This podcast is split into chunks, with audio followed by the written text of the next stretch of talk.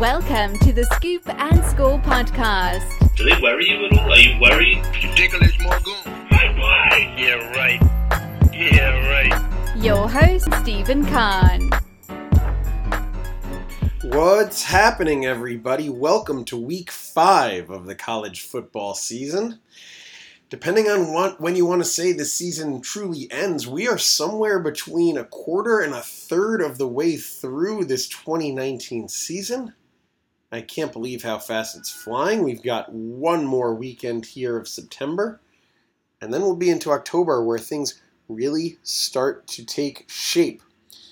This was a pretty uh, formative week throughout college football. I, of course, was at the marquee game of the weekend down in Athens, Georgia, to see number seven Notre Dame take on the number three Georgia Bulldogs.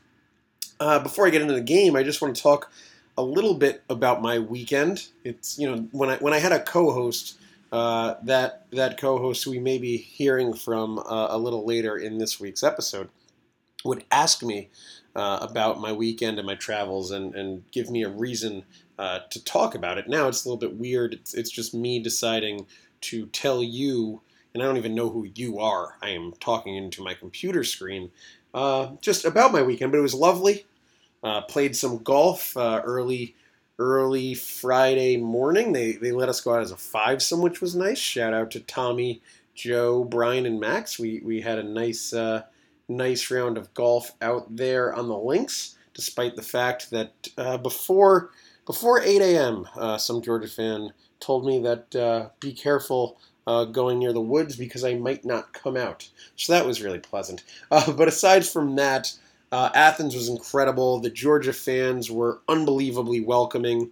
Uh, not to exaggerate, we we as just we were walking around, or even in one instance when we were just sitting down eating, um, Georgia fans came up to us and spent two to five minutes telling us you know, what a great time they had in South Bend in 2017 and how they made a, a promise themselves that they were going to make sure uh, that they were just as welcoming uh, to our fans and, and it was truly it was great. Uh, we were just walking around. People were asking us if we were having a good time, just kind of giving us, uh, you know, uh, references and, and, tips unsolicited on, on what we should be doing and, and where we should be going. So everyone was really pleasant, and uh, and that certainly is uh, is appreciated when you go on the road because really you know no no need for any sort of hostility uh, before or after the game. During the game, sure, let's uh, let's get after it and you know keep it civil, but certainly uh, no need to, to be buddy buddy during the game. But beforehand.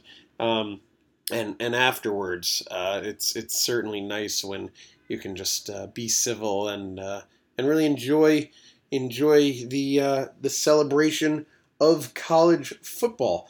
Also, need to give a shout out to Doggone Good Barbecue, uh, a little a little barbecue joint in Athens that I managed to eat at three times in like an 18 hour span.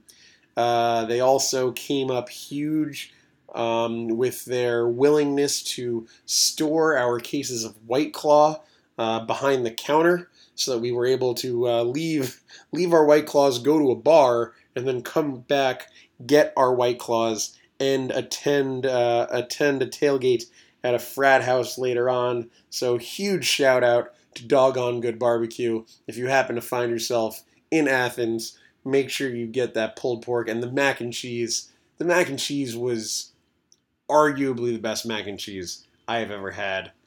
Uh, it really gives the truffle mac and cheese uh, at MetLife Stadium a run for its money there.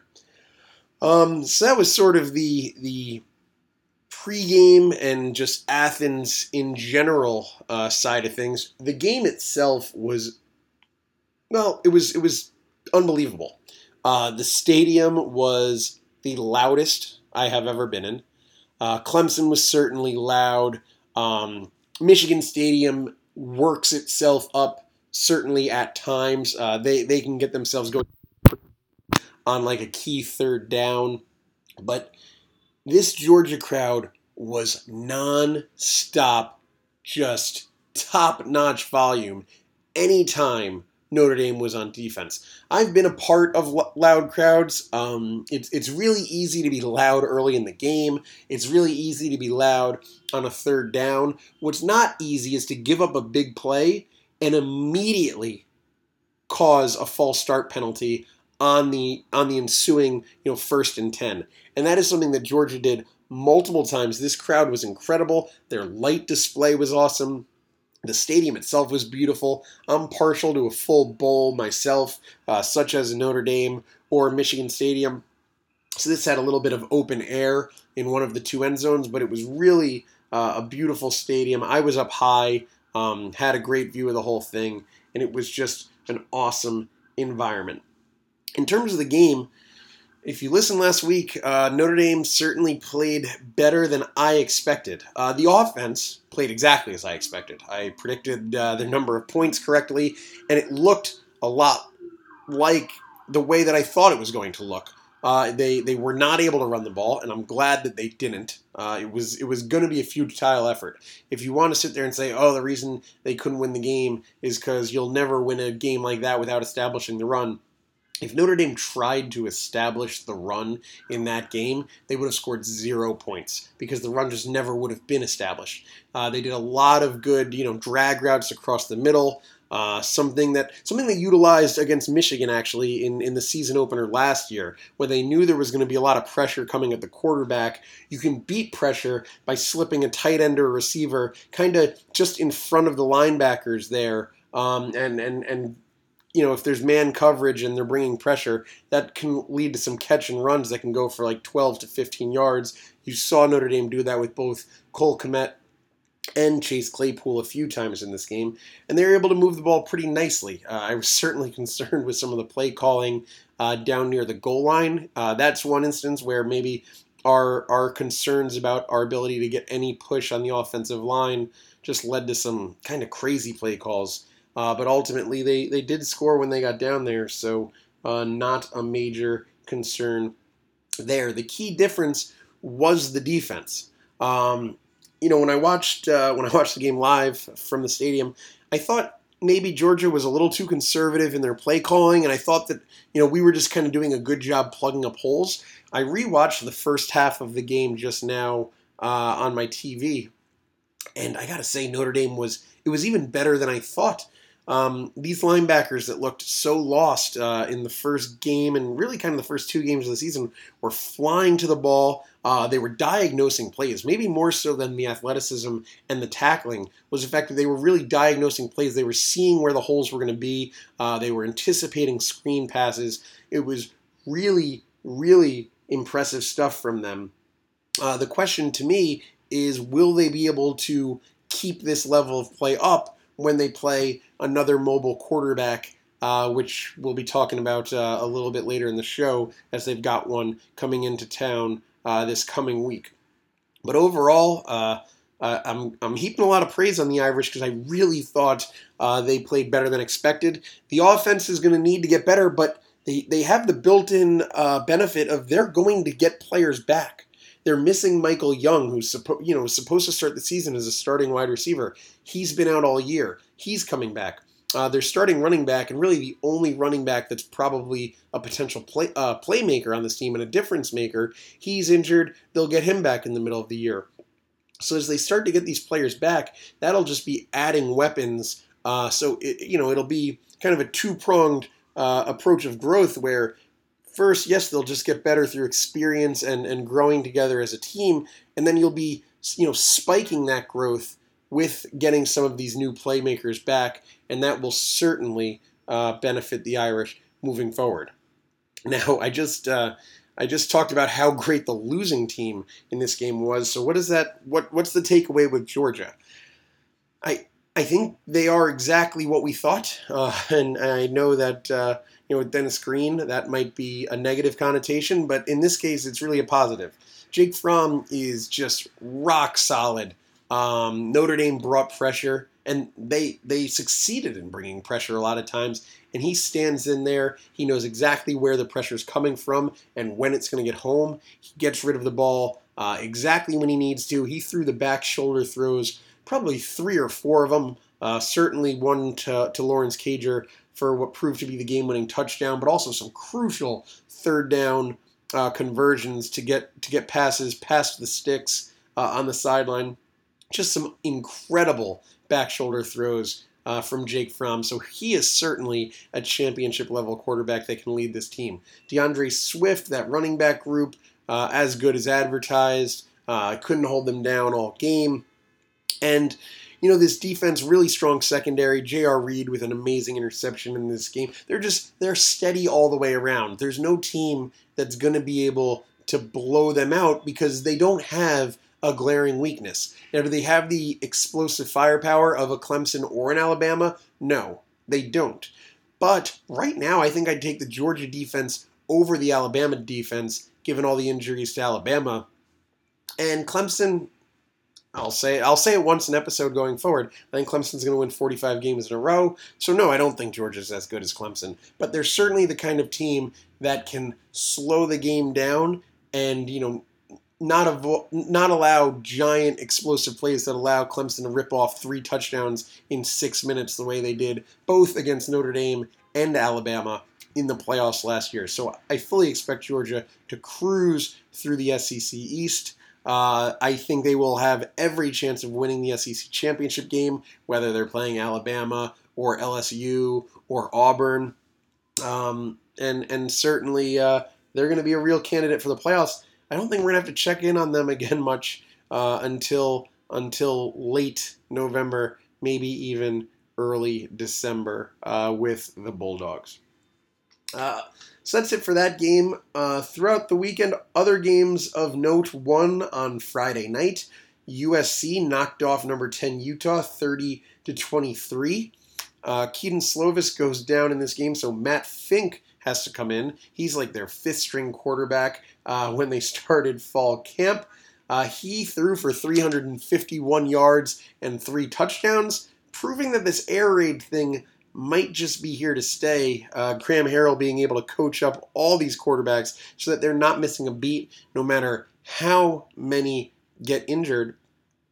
And with the loss to Utah, Cal is the only remaining undefeated team in the Pac 12.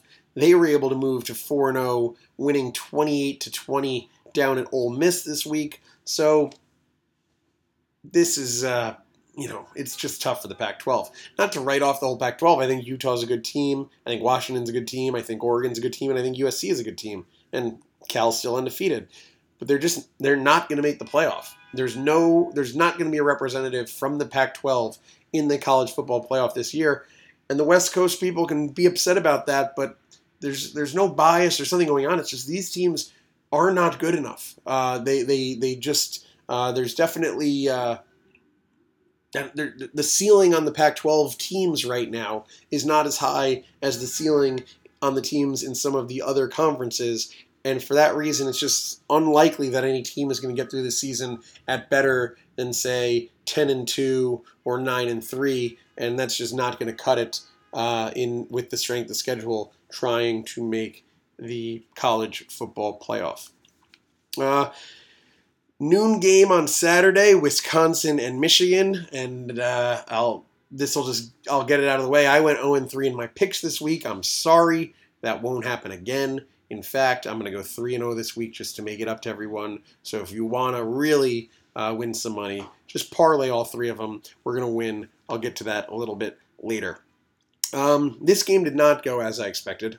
Uh, for one, Wisconsin was able to just line up and say, hey, we're going to run the football. We're, we're, we're making it pretty clear that we're going to run the football. And they did exactly that.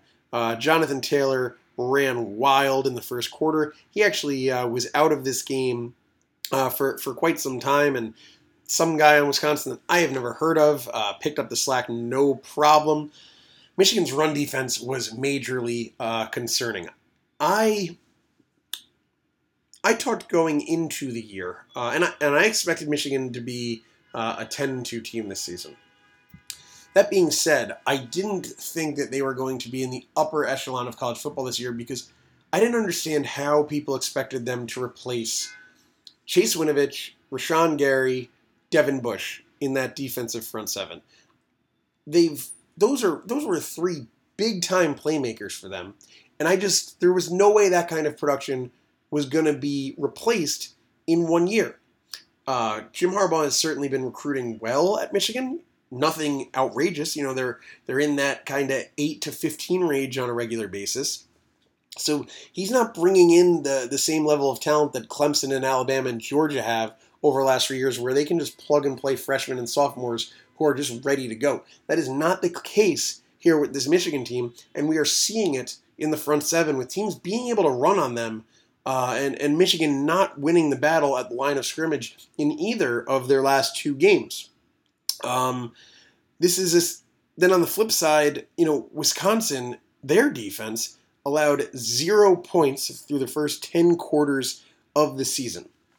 They are clearly a really well balanced team. Uh, Jim Leonhard coaching that defense, doing an incredible job. Uh, Jack Coan, I'm not quite ready to say that I think he can be a championship level quarterback yet, uh, but he certainly showed accuracy and just a total command of the offense in this game.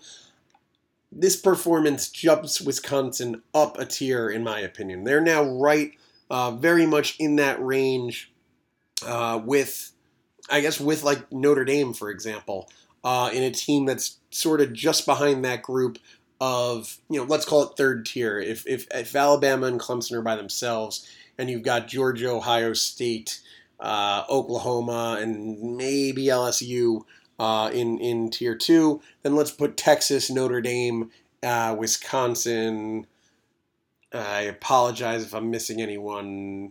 You know, th- those three sound good right now. Texas, Texas, Wisconsin, Notre Dame will be right there in tier three, and uh, and yeah, they're looking like they're going to have uh, you know not too tough a time continuing their dominance, dominance in their side of the Big Ten, uh, in the Big Ten West there, I would not be shocked uh, to see them, you know, probably, you know, they go to Ohio State this year. They should have no problem getting to 11 1 going to the Big Ten championship game. And if they can, you know, follow then that up with a win, the playoff uh, road is definitely there for Wisconsin, and they can probably even afford one loss uh, down the road, depending on depending on how things play out. So certainly watch out for Wisconsin in this one. Uh, just I didn't mention uh, the offensive side of the ball for Michigan. You know, it's we talked about it a little bit. Uh, well, two weeks ago. Is it a quarterback problem? Is it a game planning problem? That's going to be the question going forward. If I had to make a prediction, I think that Michigan is just going to completely rip the training wheels off and just start firing the ball downfield. It is very obvious that the strength of this team is the wide receivers and the downfield threat, the downfield ability of all of the wide receivers. I think they are just going to start. Remember Trace McSorley at Penn State uh, in the earlier years before they had established uh, really what they were. It was really just Trace McSorley launching the ball downfield over and over and picking up either pass interferences or just big chunk plays. I've always been a big proponent of in college football, just keep throwing bombs, and one of them will either be a blown coverage or a pass interference, and you'll be fine. It's a really good way to play offense. I would not be surprised. Josh Gattis was at Penn State uh, at that time. I think we might see Michigan go towards that sort of offense where they're just pushing the ball downfield nonstop. And let's see if that changes things for the Michigan offense, because that would be, I think, more suited to what Shea Patterson can maybe do. Um, and and we'll just see if that if that plays out. Otherwise, uh, I just I don't know what the answer is at quarterback, but I think we might be seeing a scheme change in Ann Arbor uh, coming up. And uh, and yeah, that's it for that game. Um, Auburn and Texas A&M. Auburn won this game 28 to 20. Controlled it really from start to finish. The game was not as close as that final score would indicate. Texas A&M, I mentioned it last week, and part of the reason I thought they were going to win the game uh, was that you know if they if they couldn't win that one, which of these tough games are they going to win? This could very easily be a seven and five season for the Aggies without them even really having a bad loss on the schedule. Uh, Auburn, does this make them a contender? Uh, Bo Nix went into a hostile road environment and played well. What is the ceiling for Auburn? I still don't know. I haven't uh, I haven't watched them a ton, but certainly an impressive performance on the road. And can't forget about them. Uh, they're a team that I would add to that tier, of course. Uh, Auburn would be added to that third tier I was talking about earlier. They are a team that does not want to be forgotten in that SEC picture. So many team, so many people talking about could the SEC get three teams in the playoff with both Alabama, Georgia, and LSU. Auburn does not want to be left out of that kind of conversation. They certainly feel like they are right there with the big dogs and will have some sort of say in who wins the SEC West.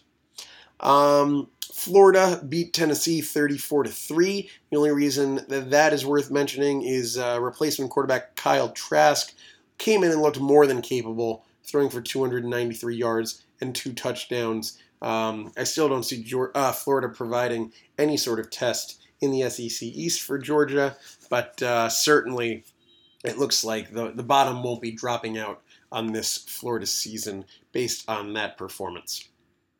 Uh, Texas held on to beat Oklahoma State 36 to 30. Uh, Oklahoma State did take a 23 to 21 lead in the third quarter, so certainly impressive uh, performance by that young team on the road. But Sam Ehlinger was just too much. Threw for four touchdowns, uh, a couple late, a long one late to put the game away. This Texas team is good. Uh, certainly uh, tough, you know, tough loss two th- two weeks ago to LSU, but um, I would expect them to to take that in stride going forward and uh, with their with their next big matchup now in the Red River rivalry, uh, three or four weeks away at this at this point.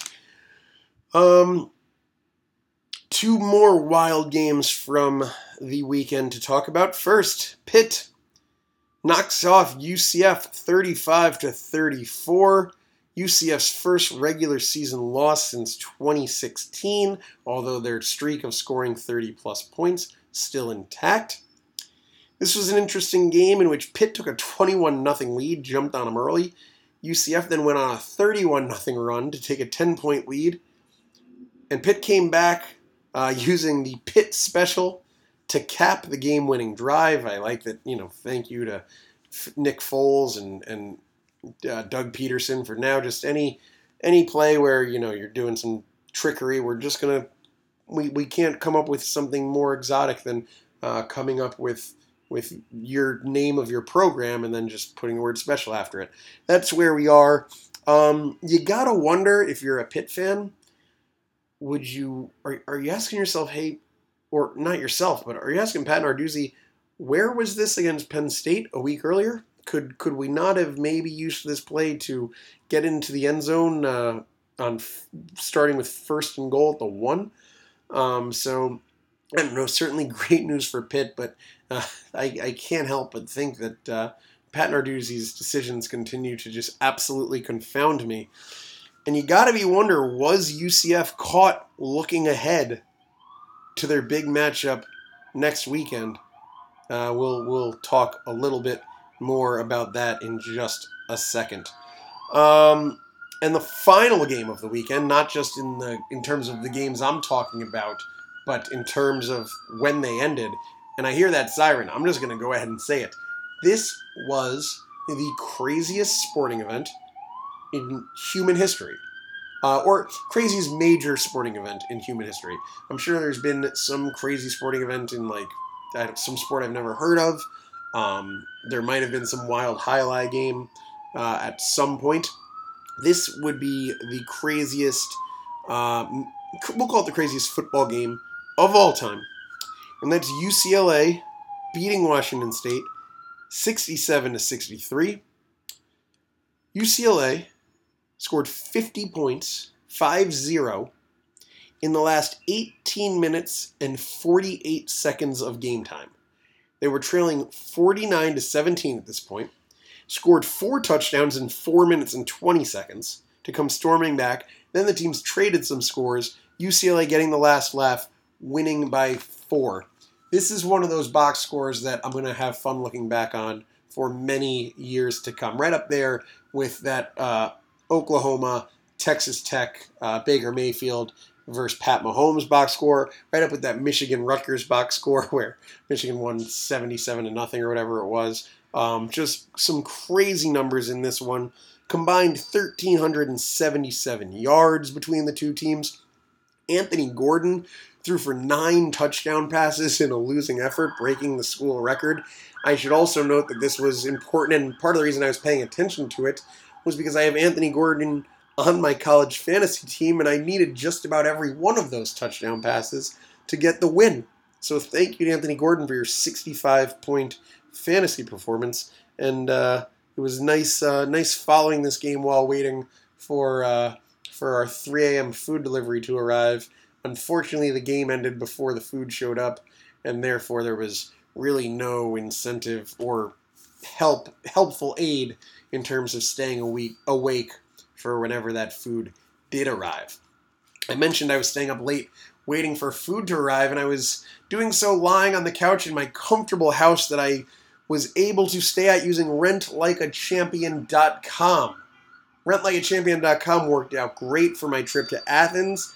Uh, just, you know, you want to use it, go to rentlikeachampion.com, use promo code SCOOP. The deals are so hot, they're sending the fire department here right now to put out the fire that is the hot deals. Um, or perhaps that's the police coming to arrest me before I give out promo code SCOOP because the deal is so good it's like stealing. You'll get maybe $25 off. I'm not 100% sure. Go to rentlikeachampion.com if you're going to a college football game, or really if you're doing anything. Uh, it's a great place to find a house to rent, and you'll have a great time with all your friends, and maybe some guy will end up uh, stealing your spot on the couch and you have to sleep on the floor. I don't know. That didn't happen to me. It might have happened to someone. Uh, but hey, you know, you just never know. That's why you use Rent Like a Champion. You specify number of beds, and you don't run into that kind of problem in the future. Um, one other thing that I want to mention here during halftime before we get into what to expect in Week Five. D'Eriq King announced uh, this week, the quarterback at Houston, that he will be sitting out the remainder of this football season. He has played four games so he can technically use the redshirt rule to sit out. And he says he's going to, you know, come back and play for Houston next year. This is a really interesting development uh, when it comes to this rule. Now, I think it would be great if D'Eriq King does come back. Uh, they want to play for uh, a conference championship and maybe beyond that. And this season has not gone the way they wanted it to. The defense has been terrible uh, through no through no fault of D'Eriq King. Uh, they've already got a few losses on the books, and they don't see this season ending in the success that they want. Uh, so the quarterback and I believe a couple other players are are redshirting and just saying let's run it back next year. Now, of course, this opens up the possibility for King to go to a school like a Florida State or an Oklahoma next, you know, someone who could be looking for a one year quote unquote free agent quarterback. This will be a very interesting thing to keep an eye on uh, as we get into November, December to see if he is true to his word uh, and stays in school or does decide to transfer uh, after the season and go be a mercenary there, for lack of a better term. To be clear, whatever he chooses to do is is fine with me. I think uh, you know this rule is in place, and and players have the freedom uh, to do uh, and utilize this this rule however they want to. So if this is how he wants to take advantage of it, uh, I support it. Um, and and it's just something that's really interesting uh, to keep an eye on, and whether or not this is something we see more of. You know, if if a season is lost, uh, does does a player decide to redshirt and say let's just run it back? I think a lot of players would have aspirations of, of going pro. At least you know the kind of players that uh, this would pertain to and, and, and would actually be impactful enough to want to do this. Um, but but King is an example, dual threat quarterback, probably not quite uh, doesn't have the NFL aspirations. So will he just want to go to a higher profile program? Uh, or or you know will he stick and, and do what he said he's going to do? Certainly, uh, certainly an interesting story there, and uh, could open up uh, this this kind of scenario uh, to to more examples going forward. It kind of just takes one, and then it becomes a story. You Remember, you know, was just such a novel concept for someone to skip a bowl game, and now it's it's almost the norm.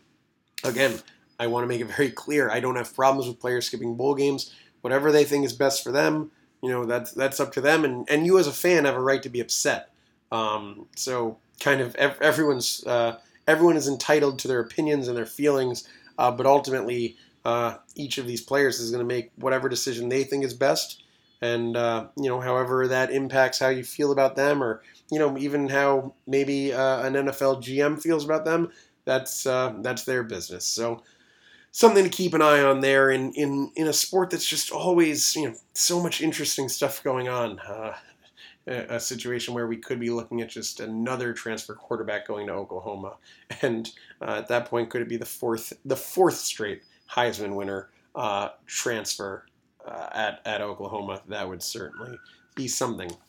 Week five, you know, when I first was looking at the slate, uh, I thought it, it looked like another apple picking type weekend. I should note my brother Brian pointed out two weeks ago when I said go apple picking, he pointed out that it was much too early for apple picking. It's probably still too early for apple picking. I don't know when you're supposed to pick apples. They have them for me at the office. Um, so I, I don't actually, I've, I've, I think I've gone apple picking like once. It wasn't that pleasant a thing to do, to be honest. So whatever activity it is the right season for, um, you should feel free to do that in your free time. But what I'm here to tell you is this weekend has better games than might meet the eye. If you're just looking for ranked matchups, not a lot there, but there are some solid games here um, to to get this week five going. First on Friday night, nothing awesome, but three games that are maybe worth tuning into. You've got Duke at Virginia Tech. You've got Penn State going to Maryland and you've got Arizona State going to Cal. I don't really have anything to say about those games, but uh, could be could be zero undefeated teams in the Pac-12 after Friday night. And watch out for for Penn State having to go uh, and play a sneaky night road test at Maryland. We'll see. Uh, could be a bit of a scare for the Nittany Lions in that one. Um, now the noon slate on Saturday is effectively trash. So that's when you can go and do your apple picking or your pumpkin picking or your picking of any sort of vegetation that you might want to do. Uh, but at 3:30, we've got number 18 Virginia visiting number 10 Notre Dame. I think that this is going to be a very close game. Notre Dame can say all it wants about, you know, each game is is its own focus and and they didn't put too much into that Georgia game, but it is impossible to have the same level of intensity for Virginia at home during the day as you did going to Georgia at night in front of that crowd on the road. And the problem here is that we've seen Notre Dame have letdown games, or really any, this isn't a Notre Dame problem, this is a college football problem. You can have a let, letdown game in a lesser environment with what is perceived to be lower stakes. Unfortunately, this Virginia team is arguably the second best team on Notre Dame's schedule. And yes, I said arguably, so don't freak out Michigan or USC fans. Um, but certainly a case can be made that Notre Dame has to follow up the game against their best opponent with the game against their second best opponent. Bryce Perkins leads this Virginia team. Um, both figuratively and literally. He leads them in both passing and rushing. Um, and this is a good team. They're they're four zero oh at this point. They have wins at Pitt and and versus VCU. Uh, F uh, sorry, I don't know where VCU came from. Uh, versus FSU. Uh, Bronco Mendenhall. Uh, he's known for having a tough defense. He has brought a couple BYU teams into Notre Dame and, and really given them uh, tough, difficult games. So he uh, he certainly knows how to coach against a Brian Kelly led Fighting Irish team. I mentioned getting some weapons back. Notre Dame is back in this one. They'll also get backup running back back, so that should help lighten the load for Tony Jones some. I see this game being incredibly close, like one point kind of close, final drive kind of close. Ultimately, I will pick Notre Dame. But the fact that that Bryce Perkins is a dual threat guy, I think we could see the linebackers revert to some of the worst the worst play that we saw in the first two games of the season compared with against Georgia when they were able to pin their ears back and and play more downhill than worrying about misdirection and what the quarterback might be doing and, and whether it was going to the outside. Uh, that being said, I do think some of that progress was real. I don't think it was purely scheme based.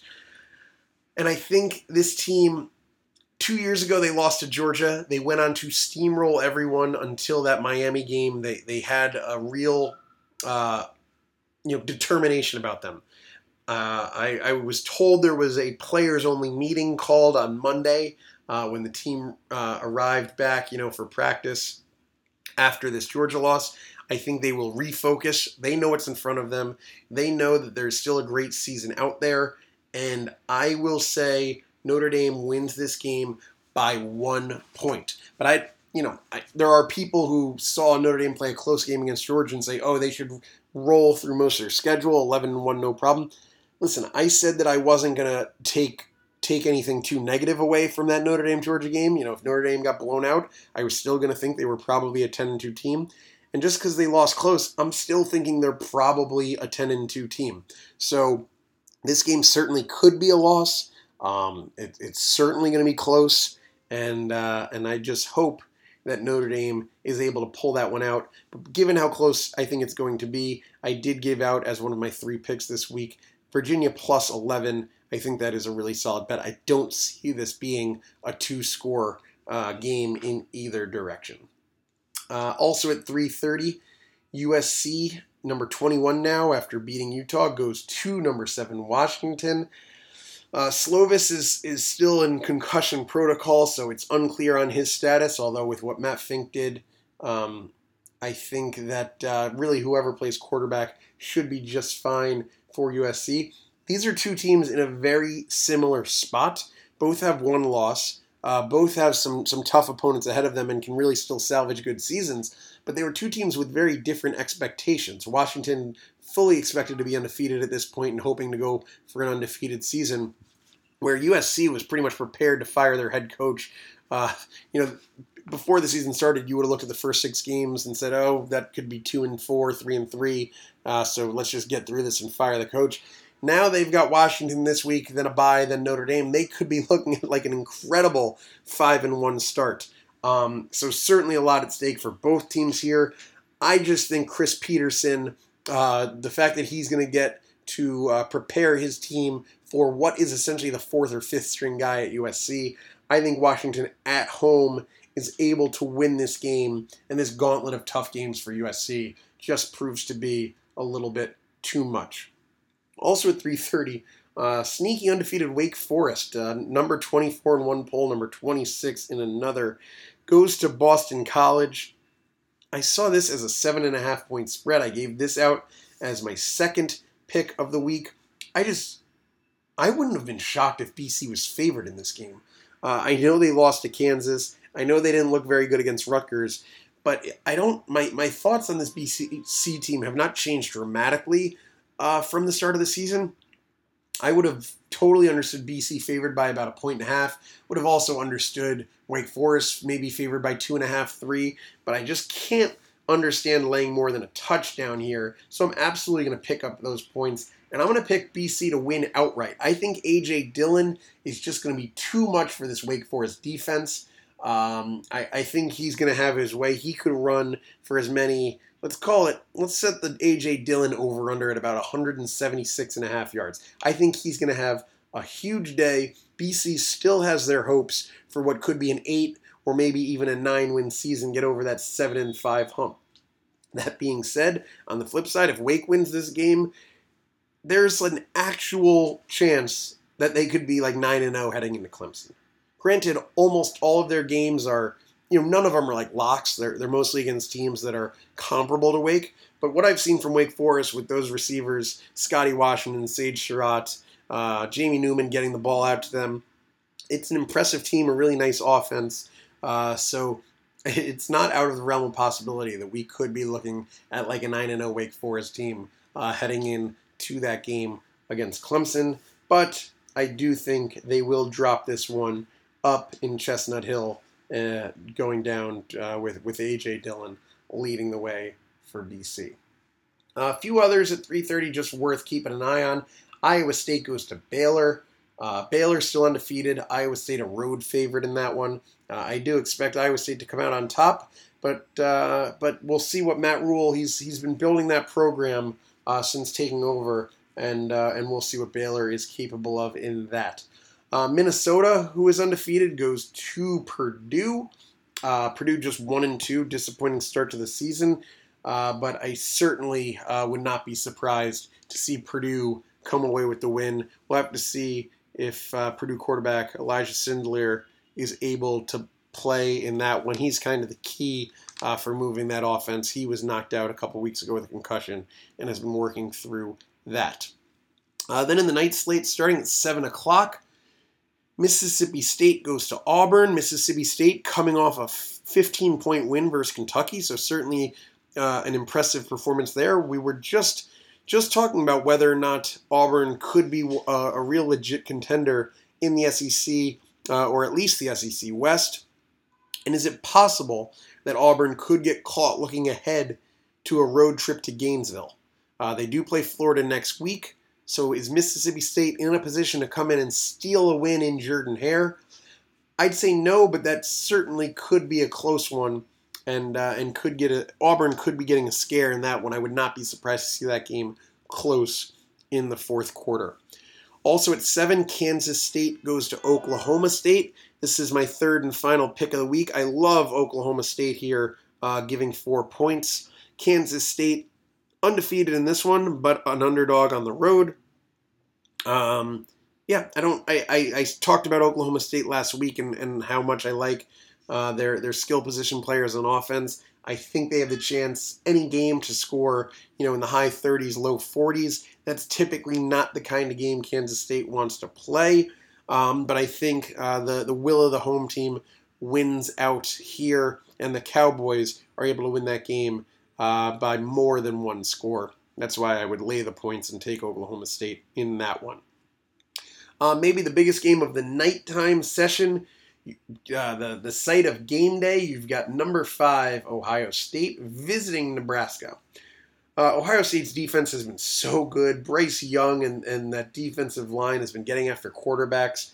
No reason to believe they will not continue that trend, getting after Adrian Martinez, uh, Justin Fields, J.K. Dobbins, the young receiving corps. They've just been excellent for Ohio State so far. Uh, with Ryan Day taking over for Urban Meyer, they have not missed a beat. I see no real X's and O's reason on paper why Nebraska should win this game. And that being said, sometimes in college football, the outcome predictions just aren't logical. They're not based in, in, in anything that I can point to on the paper and say why. But I just think Scott Frost, they've been knocking on the door. They've played a lot of close games. I think this is the chance for a little Lincoln magic. And Scott Frost and, and Adrian Martinez get the huge win and take down Ohio State. Ohio State has stubbed their toe on the road the last couple seasons in, in games where they were expected to win easily. I think this is that game this year. I'll take the Cornhuskers outright. They beat the Ohio State Buckeyes, and they will be partying in Lincoln, Nebraska on Saturday night. Uh, at 10 o'clock, little Pac 12. How can you not go Pac 12 after dark after what we witnessed last weekend? Washington State goes to Utah. Two teams suffered disappointing losses uh, last week, but both teams still able to contend in the Pac 12. Uh, Washington State in the north, Utah in the south. So certainly, uh, certainly an exciting matchup there, and two very different styles of play should be a fun one to watch. There is one other game on the slate that I have to talk about. I mentioned earlier, was it possible that UCF got caught looking ahead when they played Pittsburgh? Of course, they were looking ahead to the final iteration of one of the greatest college football rivalries in existence a college football rivalry that is near and dear to the heart and soul of the Scoop and Score podcast. I'm talking about the civil conflict between the UCF Knights and the UConn Huskies. Given that UConn is leaving the American Athletic Conference, this will be the final game in this series for the foreseeable future.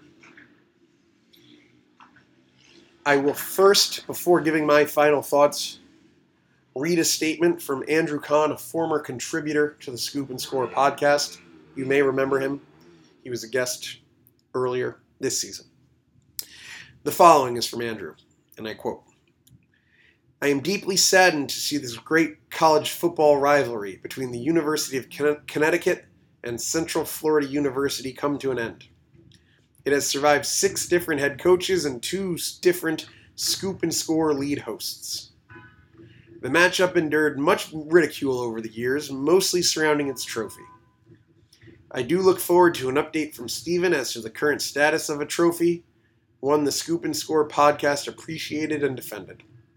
Lastly, at the very top of the Civil Conflict Wikipedia page, there is text that reads, not to be confused with the Civil War. This is an important distinction, I think, and one worth remembering as these teams prepare for their final battle. End quote. I'm not sure what he means by two different scoop and score lead hosts.